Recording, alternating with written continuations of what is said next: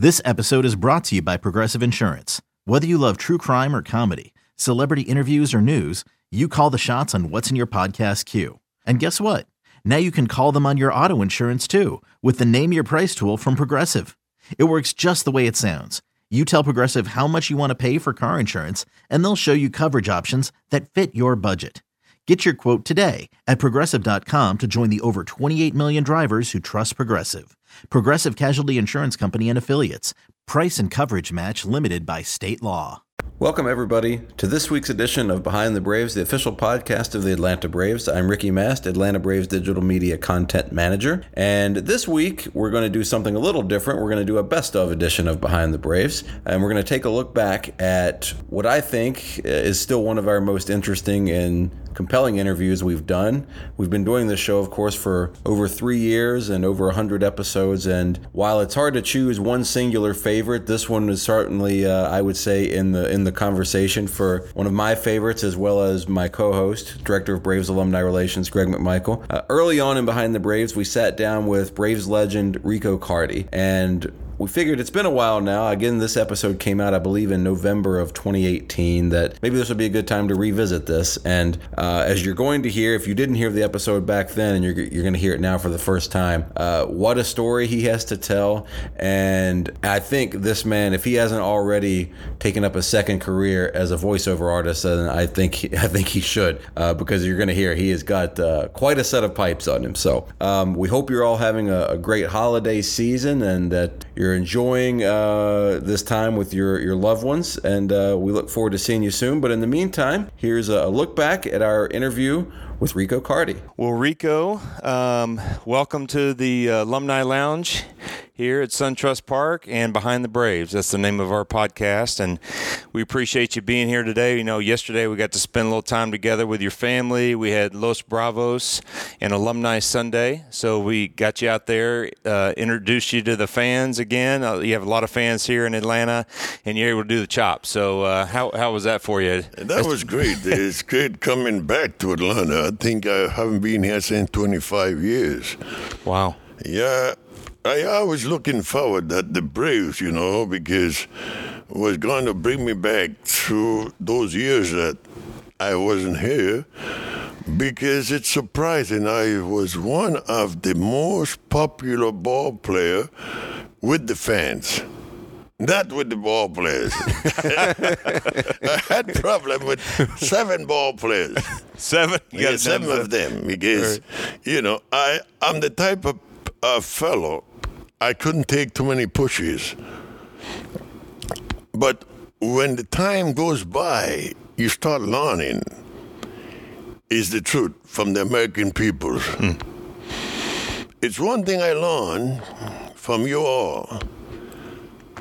You will step on somebody and you say, "Forgive, I'm, I'm sorry." I used to say to myself, why? I was the one that stepped on him, and he said he's sorry.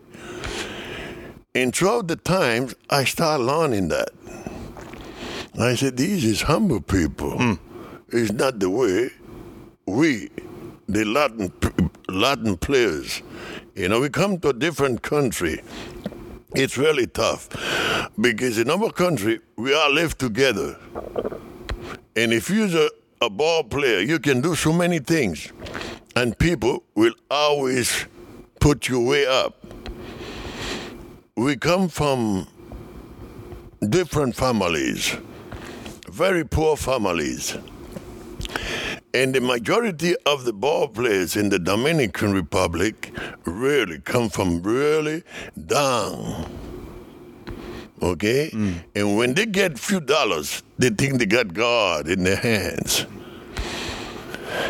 Uh, with my father and my mother, my mother was a midwife, my father was a boss under the tracks of the sugarcane company. And I tell you one, I never passed hunger one day. Hmm. And that is the truth. I learned from them to don't crave at the dollars, at the money. When they signed me, the Milwaukee Braves signed me, it was John Mullen and Ted McGraw. St. Louis gave me a blank contract in 1959 that I could put any amount of money that I want in that contract. The owner of the teams in the Dominican Republic, Antun, said, no, wait a minute.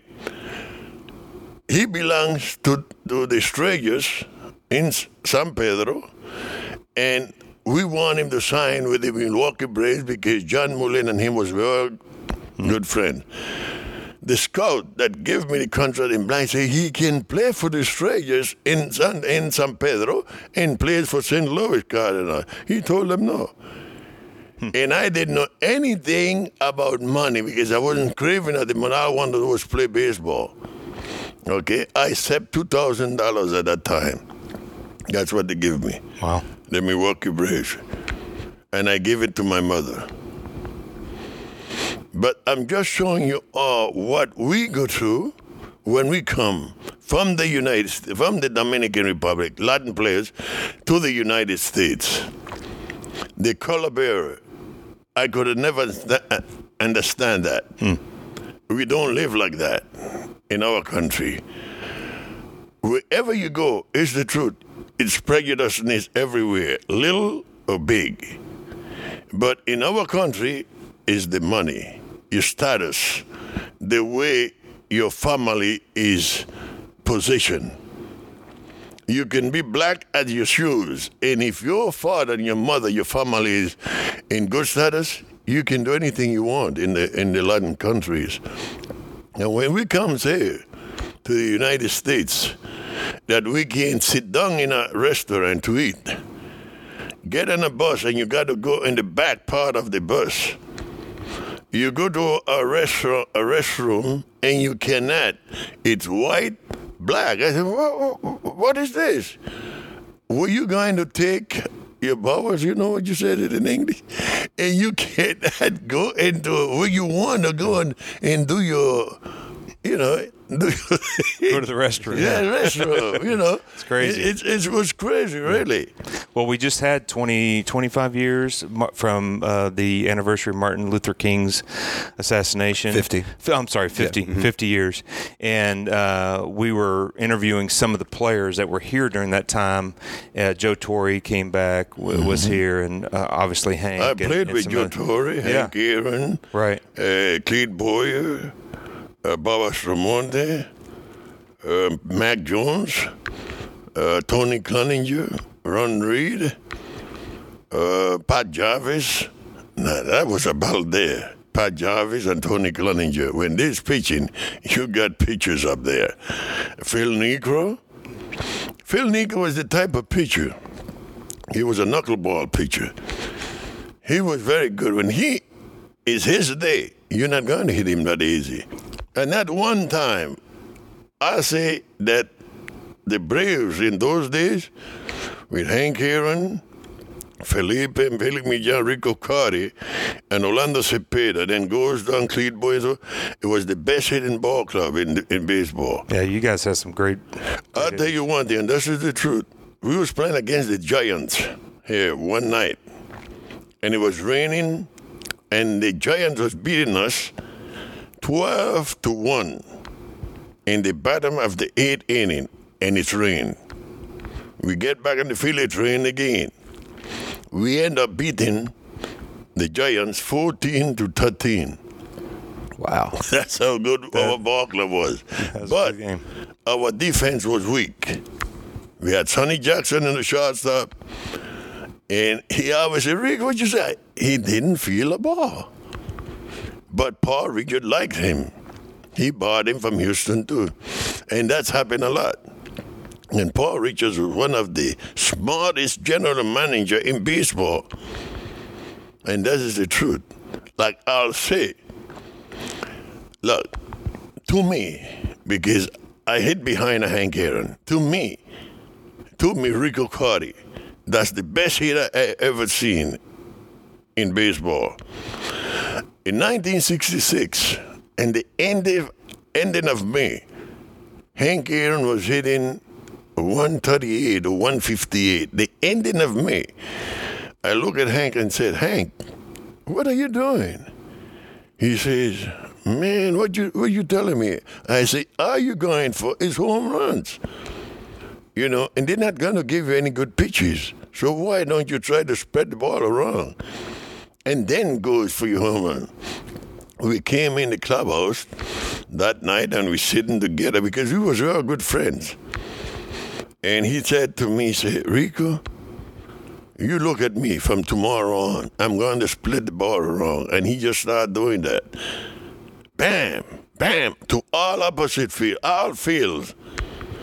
When he was hitting about 290, 300, he said, Rico, now I'm going for the long ball. I'm going for the money drive. And that year he ended up hitting 44 home runs, hitting three, about 320, 310, something like that, and driving 121 runs. Ain't no hitters can do that, That's crazy. you know? Hey, well, let's uh, let's tell our fans, uh, just remind our fans, just what kind of ball player you were. I want to read you some things, uh, some of your awards, records that you've done over the years, and then um, and maybe comment on with us. Just comment what what's the most impressive to you and what you take the most pride in. So, uh, just want to share this with everybody, just as a reminder, what kind of player Rico was. But uh, he was an All Star. You're runner-up Rookie of the Year. Uh, 1964, you finished second to Roberto Clemente for the batting title. There were eight seasons where you batted over 300. Uh, you're tied for first with Ralph Garr for the all-time batting average of 317 with Atlanta and Milwaukee combined, and then you're sixth overall with our franchise, including Boston. There were there were a bunch of guys at back turn of the century that were uh, that that hit, but you were sixth overall. That's including Boston. Then you set a record for 31 consecutive games with a hit until 2011, where Dan Uggla ended up with 33, I think. I believe it was 33. Uh, 33. And then today, you still have the record for the highest batting average for a season. That's 366. So those are pretty impressive uh, records that you have. But out of all those, what means the most at a, m- means the most to you with those records? Well, I'll tell you, 366 was great. And what I did that year, that Hank Aaron, Eddie Matthew, and all of them get mad with me because Orlando Cepeda was the fifth hitter. But at the time, I wasn't thinking that I was doing harm to nobody. I was doing a favor. And I told the skip, I said, look, put Orlando fourth, put me fifth, six, seven. I'm going to hit wherever you put me. I, I said, okay, put me fifth. So they, they keep telling Rico, hey, you never do anything like that in the big leagues. Hank Aaron, Carl told me the same thing. Eddie Matthew, all of them. Rico, hey, you never done anything like that in the big leagues. I said, well, I'm going to do it because if you put me eight, I'm going to hit. Wherever you put me, I'm going to hit. That's the confidence that I had in myself as a hitter. Hank Aaron got mad, and he was right. After after, I understand. You know, but by by the time was going by, I say, hey, I didn't do it because I wanted to harm Hank Aaron. I did it to help Orlando Cepeda. And after that, Orlando started hitting. And then he was happy because then you got Orlando fourth and me fifth. You got to picture Hank Aaron. But the, the funny thing in that year, when we got to San Diego, Orlando was already hitting almost 300. He had almost 20 something home runs. Okay, he had about 80 runs by the day, and I said to Orlando, Orlando, okay, you're on your way now. Give me my fourth spot back. You know he told me? he told me no. Yeah. I said, what you mean no? You can't be that ungrateful. I have helped you. Okay, and that's my spot. I went to the manager room in Harris. You know what Luman told me? I told you. So don't you come in here talking that stuff to me. I said, wait a minute. I'm the fourth hitter, not Orlando. And if you don't put me fourth hitter, I'm going to get out of the lineup. He said, well, if you do that, you'll never be in the lineup anymore because I'm the manager. I said, okay, Orlando. We're in San Diego. Okay. From San Diego, we went to three different cities. And every city we got to, I tell him, Orlando, tell him, man, you put me forward. He says, no. He said, when we get to Houston, I will give you your fourth spot. We got to Houston. I'm sitting down. I'm dressed. I look up. Fourth and fifth, the manager didn't put no name up there. I said, okay. I went up. I put my name forward and put Orlando fifth. and Luman came out and said, who did that? I said, Mr. Luman, with all respect, I did it because I'm the fourth hitter. He said, no. I'm the manager. And I, we all told you that you should never did that. And Orlando don't want to give you back the food spot. You got to wait now until we get to Atlanta. I said, Orlando, you know why I don't fish you right now before these people? Because you are my best friend. Hmm. Or one of my best friends. But you, hey, I don't like you anymore. He said, What you mean? And he hugged me, you know, and so forth, and said, Hey, be quiet, man. You're still hitting over 400. So what you fighting about? I said, Because I help you, and now you should be nice enough not say, Rico, here's your fourth spot. Hmm. So everybody was laughing at me, and Hank told me, he said, You see what I told you? There it is. So we get to Atlanta. Okay, we came into Atlanta. I think that Mr. Luman is going to put me forward again. He didn't. He leave fourth and fifth uh, out.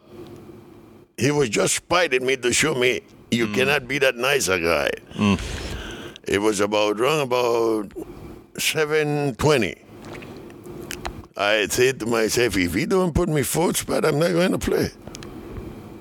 Exactly about fi- it was five minutes before the game.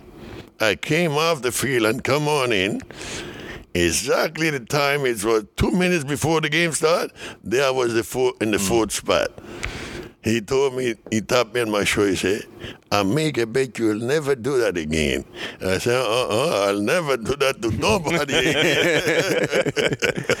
That's great. and that was one of those years that I think I had one bad month. I can't remember. It was June or July. I hit about 250, but it's there in the record. I, I, I but you know something? The left-hand pitcher is the one that gave me trouble, hmm. and I didn't know because I was hitting so high all the time. I never think that the left-hand pitcher was giving me any trouble. So one day we was in in LA, and every time the eighth and ninth inning is coming up, Walter Alston would always bring in a left-hand pitcher to pitch to me. I pop it up or hit into a double play. Hmm. So that day they was beating us three to two, and you know I always a good hitter with men's on base, and that's why they they about my third year, Preston Aston and Wasta Aston and all those managers say, pitch to Hank, don't pitch to Rico. Because in two strikes, I was dangerous. Hmm.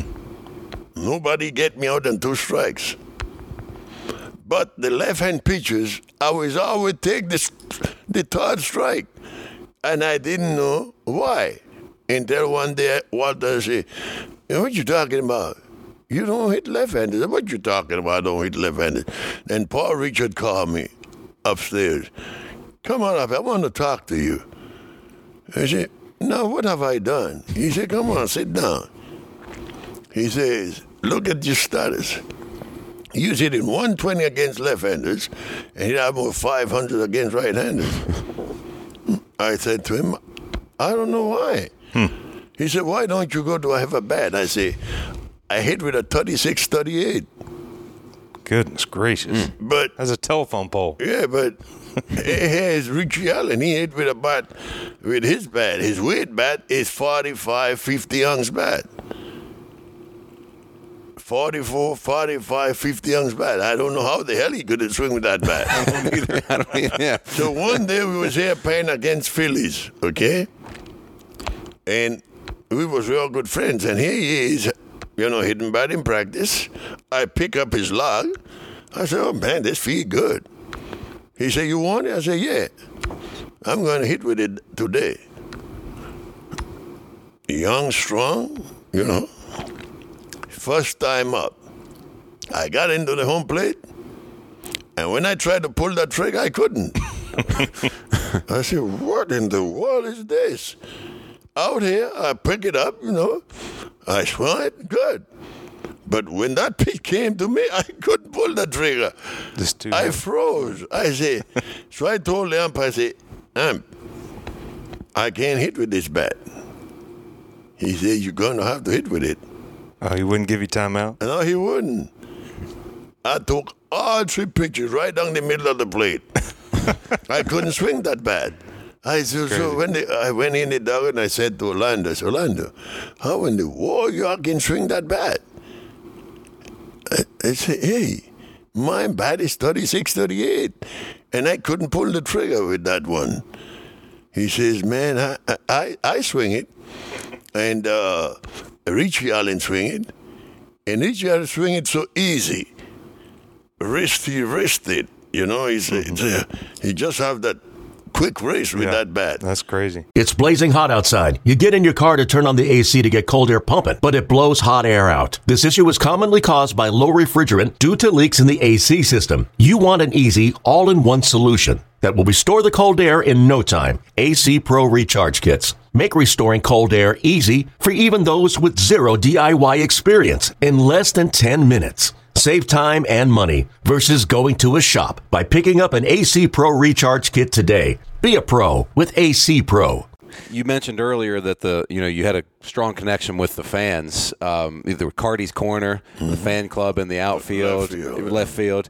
Um, in 1970, you were voted into the All Star game as a write-in candidate, Yeah. candidate a starting starting outfielder as a Write-in candidate, which yeah. is which is incredible. I mean, did you from the time you moved to Atlanta, did you always have that strong connection with the fan base here, or did it take time? Uh, When I came from Milwaukee to Atlanta in 1964, because they always call me Smiley, I always had a smile on my face. The American people like that. They don't like a hot dog. And I will strike out and I will smile. I've made an error and I will smile. They give me the name Smiley. Then I give myself the name Big Boy Okay. okay? And they will come out in the stand from left to right, Rico for president. I mean, it was a, it was something that unbelievable in Milwaukee. Rico for president. It will be the whole week that we plays there, Rico for president. And the press will come up to me and say, Rico, hey, how you like that? I say, I love it, but I cannot be president of the United States. I'm I'm Dominican. Right. I cannot be. So the it'll come out in the paper. Rico says he cannot be president of the United States. then it come out. Rico for governor. so if it was today, they would explore that so much. But I think it's it's somewhere in there where you put up all those records. Yeah. It should be there. Hmm. Then I came, we came to Atlanta in 1966, and somehow my stamina with the fans came out, and they stayed out in left field. Rico, Rico, you know. and then they called me Smiley.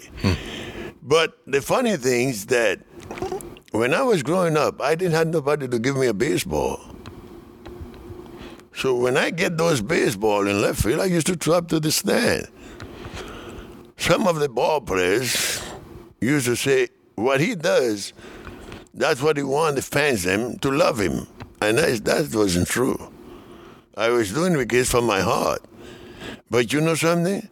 The commissioner of baseball, they wrote the commissioner, and the commissioner was fined me five dollars for each ball I throws in the stand. And you know what I was gaining?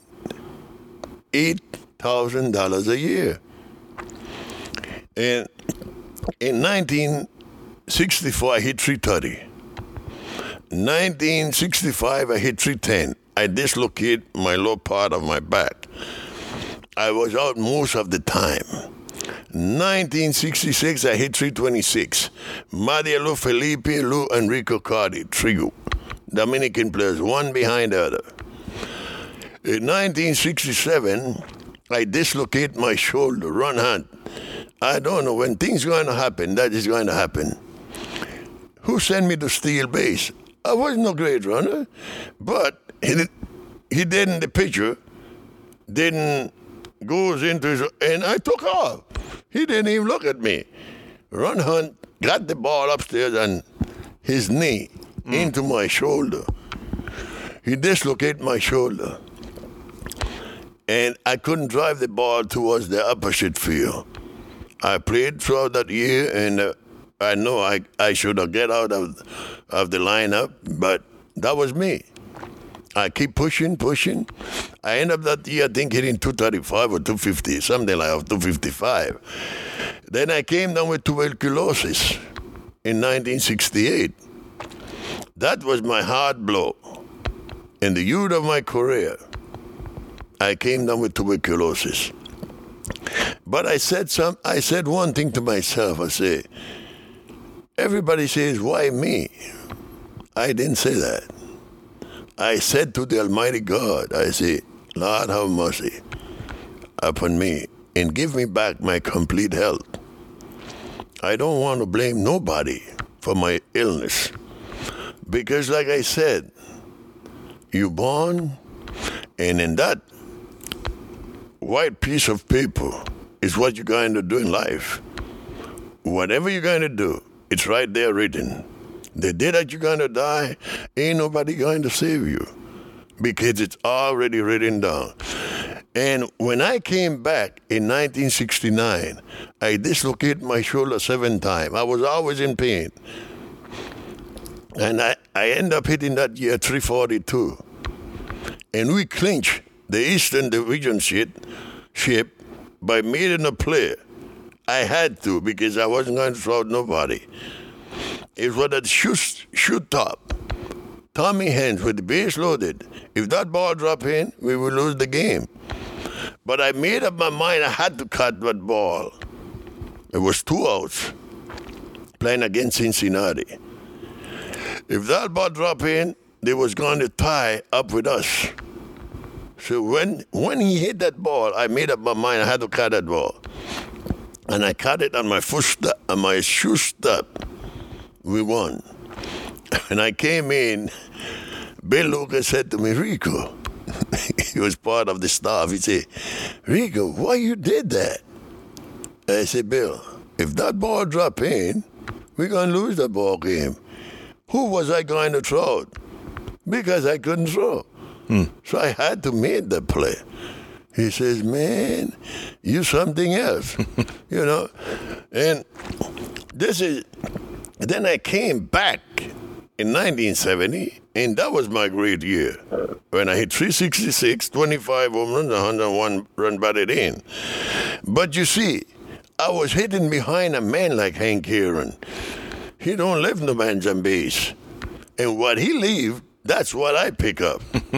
see what I mean? right. And I'll tell you one thing, and this is the truth. Hank Aaron, I never seen Ted Williams played. I never seen um, Stan Musial, maybe at the end of his career. But I heard about Stan, uh, Ted Williams, how great he was. A Ty Cobb, you name them. But to me, to me, eh, Hank Aaron would do whatever you want to do on the field as a hitter. And he was the type of person, he don't he never talk. He go out, play his game, and go on home. The year of 1963 that I came up to the big leagues, um, Warren Spahn, Lew Burdette, Del Crandall, uh, Frank Torre, this was the superstar, Johnny Logan, and so forth. They used to come out and the fans were all over them. I said, hey, that's great. Two years later, this is the word that Lou says. He said, gee, it turned around. Nobody's asking me for my autograph. and I said to myself, so I'm going to take a while and give these fans my autograph. And I used to do it every day we play here. I used to take out two hours and three hours, sometime my family would come out and say, let's go. I say, hey, you go home. I'll stay inside. and that's why I think the fans them adore me because I was the honest ball player to take out time and give them the autograph or throw a baseball to the stand. I think in one, I'm going to sue the commissioner for taking up my money. yeah, that's right. yeah. well, you're still doing that today because uh, I want to shift gears a little bit and talk about your foundation because you're still giving back, just like that heart that you had to, to be able to give kids baseballs back when you played or sign autographs for the fans. You're still giving back today. So why don't you tell us a little bit about, tell us the name of your foundation and what you're doing down in Dominican. It's Rico Carty Foundation. Sometime I go out to give speech uh, to the young kids and tell them things that really they have to hear. For instance, steroid and all that stuff. They don't have to use that to play baseball. I never lift weights in my life. And you can look at me, look at my hands. If I ever lift weights, I wouldn't like look like that. If I used steroids, greeny, I wouldn't look like where I look today. And you know, I'm 79 years old, and that lady that bring me to the ballpark, say, mm. I told her, say, you, you, I'm 70. She said, what? Uh-uh. Yeah, you don't look it. I said, hey, no. Oh, you look like you was 50 or 55. I said, no, I'm 79 years old. He said, God bless you. It's the way you take life, too. See? You can do everything in life, but you have to know how to do it. Things goes by so far sometime that you look at these kids of today and say, what are they doing like a hitter? I like Freeman as a hitter. He wait and react. That's the way you hit. But the majority of the hitters, they, get, they start swinging before the ball get there. so if the ball is around the, the strike zone, they will hit it. Once it's a slider, you can see that bat is way out there. It is not even seeing the ball. And I'll tell you, Trout from from the Angels. Angel, he is a good hitter. Mm-hmm. He wait. Okay? Albert Pujol, he's a great hitter, but sometimes he looks so. And it's the truth, he look bad in the home plate. Oh, you know, after you got 10 years, eight, you have to know the strike zone. You shouldn't look like that. Sammy Sosa was the same way. But Albert Pujol is a lot better hitter than all of them of his experience, and that's why I criticize him and say he shouldn't look like that. When, you know, in, in two strikes or nothing. Because he already known the strike zone, and that's your strike zone right there. What you going to go out there looking for? You know? But that's part of baseball. But the young players of today, I'll tell you one thing about Rico Carty. I couldn't swing at the first pitch. And the pitchers knows it. And they come right down the middle of the plate. The manager, Orlando Cepeda, Hank and everybody will holler to me, Rico, swing at that pitch because you're not going to get anything else. I couldn't. When I'm in the hole, I'm a better hitter. Mm. In 2 0, I couldn't swing at a pitch. I got to get a strike to be a hitter. 3 and 0, I couldn't. Every hitters want to be on top of the pitcher. Hmm. Every hitter, I could not. And that's why you see most of my fellow men around me say, Rico, you are the best right hand hitter I've ever seen. Because nobody on earth in 2 0 would wait for strikes. And they knows it. And they'll come right down the middle of the plate but I couldn't swing. If I swing, I'm an out. Hmm. Well, after I got that strike, now I'm a hitter. See? But the majority of the great hitters, they like to get on top of the pitcher 2 0, 3 0. That's when they hit the long ball. I couldn't. Hmm. And now, when I get to strike, I don't care who you're Gibson, Marichal, Drysdale, Koufax, Tom Seaver, Nolan Ryan, you know, Jim Palmer, every one of them. I'll give them that strike. And I go from there on. And if this your day, I'm going to let you get me into strike because when I get to strike, you in trouble, not me. Today, the majority of the hitters, when they get to strike, they're in trouble. And I was the other way around. When I get to strike, that's when I was dangerous. Right to- mhm. Okay, picture this. It's Friday afternoon when a thought hits you. I can spend another weekend doing the same old whatever, or I can hop into my all new Hyundai Santa Fe and hit the road. With available HTRAC, all wheel drive, and three row seating, my whole family can head deep into the wild. Conquer the weekend in the all new Hyundai Santa Fe. Visit HyundaiUSA.com or call 562-314-4603 for more details. Hyundai, there's joy in every journey. Who who do you think was the, the best pitcher that, that you ever faced? All of them. All of them. Oh, man. Gibson, Marichal, Drysdale, Gaylord Perry, Koufax, Maloney, Tom Seaver, Ferguson Jenkins. They all in the big Sutton. They all in the Hall of Fame. Mm-hmm. But look who was getting me out any time he picked me. Jim O'Toole really? Hmm. with Cincinnati. He said, Rico, what's going on? I said, I don't know. and every guys- time I see a like left hand pitcher coming in, Yeah. I said, what the hell is going? and Hank Aaron and, and Orlando will laugh. He said, what do you mean? I said, hey, man, what the hell are bringing in a left hand pitcher here for? I know I was in trouble then, you know. Was it changeups? Was it sinkers? What, what, what I don't it? know, but I, I Whatever was- they threw. Yeah, whatever they threw. I don't Slider, curve. it, it, right down the middle, and I couldn't hit it. I don't know what's wrong. Good thing there weren't too it. many of those. Uh, that's exactly right. They won't come from the right hand side.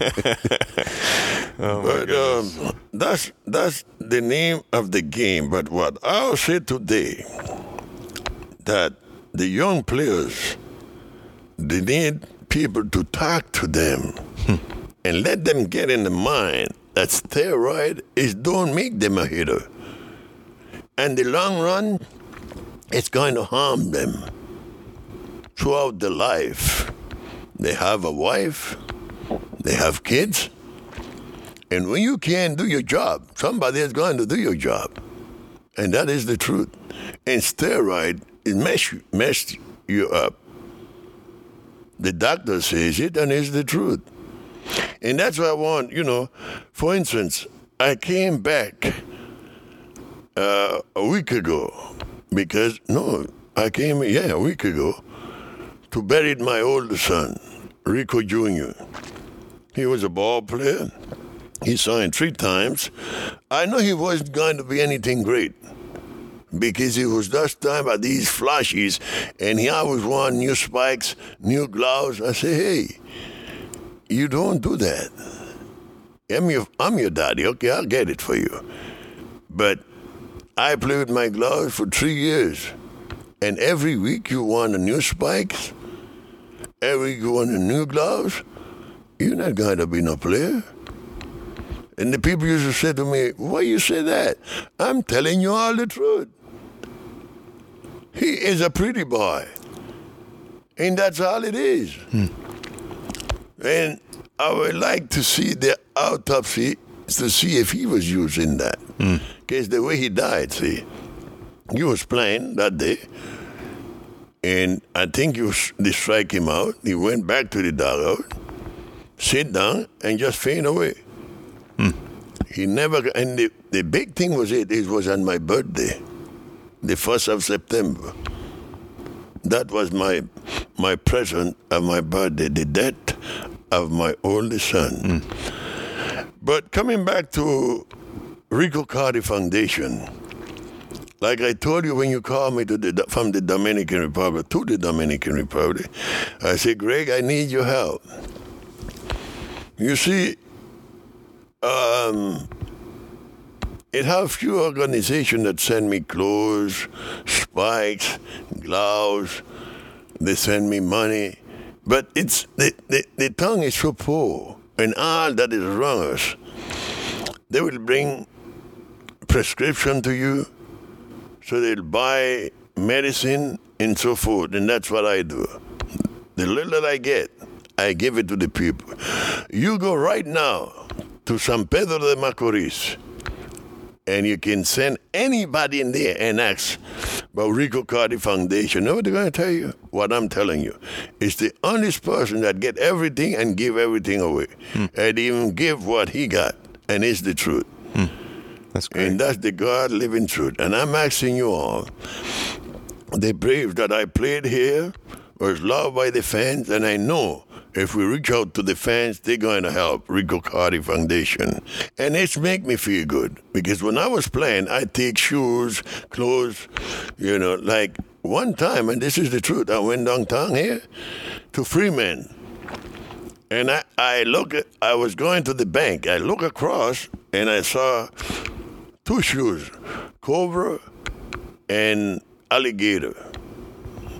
And I said, gee, those are beautiful. I walk in with my best friend and I asked the man, I said, hey, you got more those shoes? He said, I got all color. And I told him, okay, well, just show me. And once he keeps showing me, I say, okay, I like it. I like it. He give a, and it was almost from that place right there, come around, and I'm in the middle. And he's taking on shoes and pants. Yeah, I love them. When he got to about 31, I was in the middle. He says, ain't no way I can put no more shoes. what are you doing? He didn't know I was Rico Carty. Mm-hmm. Okay? You're going to see what's going to happen now. I said, how much shoes you got? He said, man, it's 31 shoes for you to buy one pair of shoes. You buy like a lady. I say, hey, slow down. I want those shoes. He said, what? I said, I love every one of them that is there. 31 pair of shoes. He didn't know what to do. He says it like he says afterward, he said, Man, this black man come in here and just picking up shoes like a crazy. so I told him I want every one of them. I took out my my checking account. I said, okay, how much it cost? He said, sixteen hundred. Take out my check. Sixteen hundred, Rico Carty. When that man saw my name, he said, wait a minute. You are my ball player and my family's ball player. And he called up all his family. His daddy came over and said, hey, give him all of those shoes that is there. And he give you a check, you can tear it up. His father took the check, tear it up. And I said to the fellow there who was running, I said, hey, I can't do that. No, I got to pay you something. He says, uh, how about a hundred? I said, no, it's too much shoes for a hundred dollars. So my friend that is walking with me, my best friend, he says, Rico, give them three hundred dollars.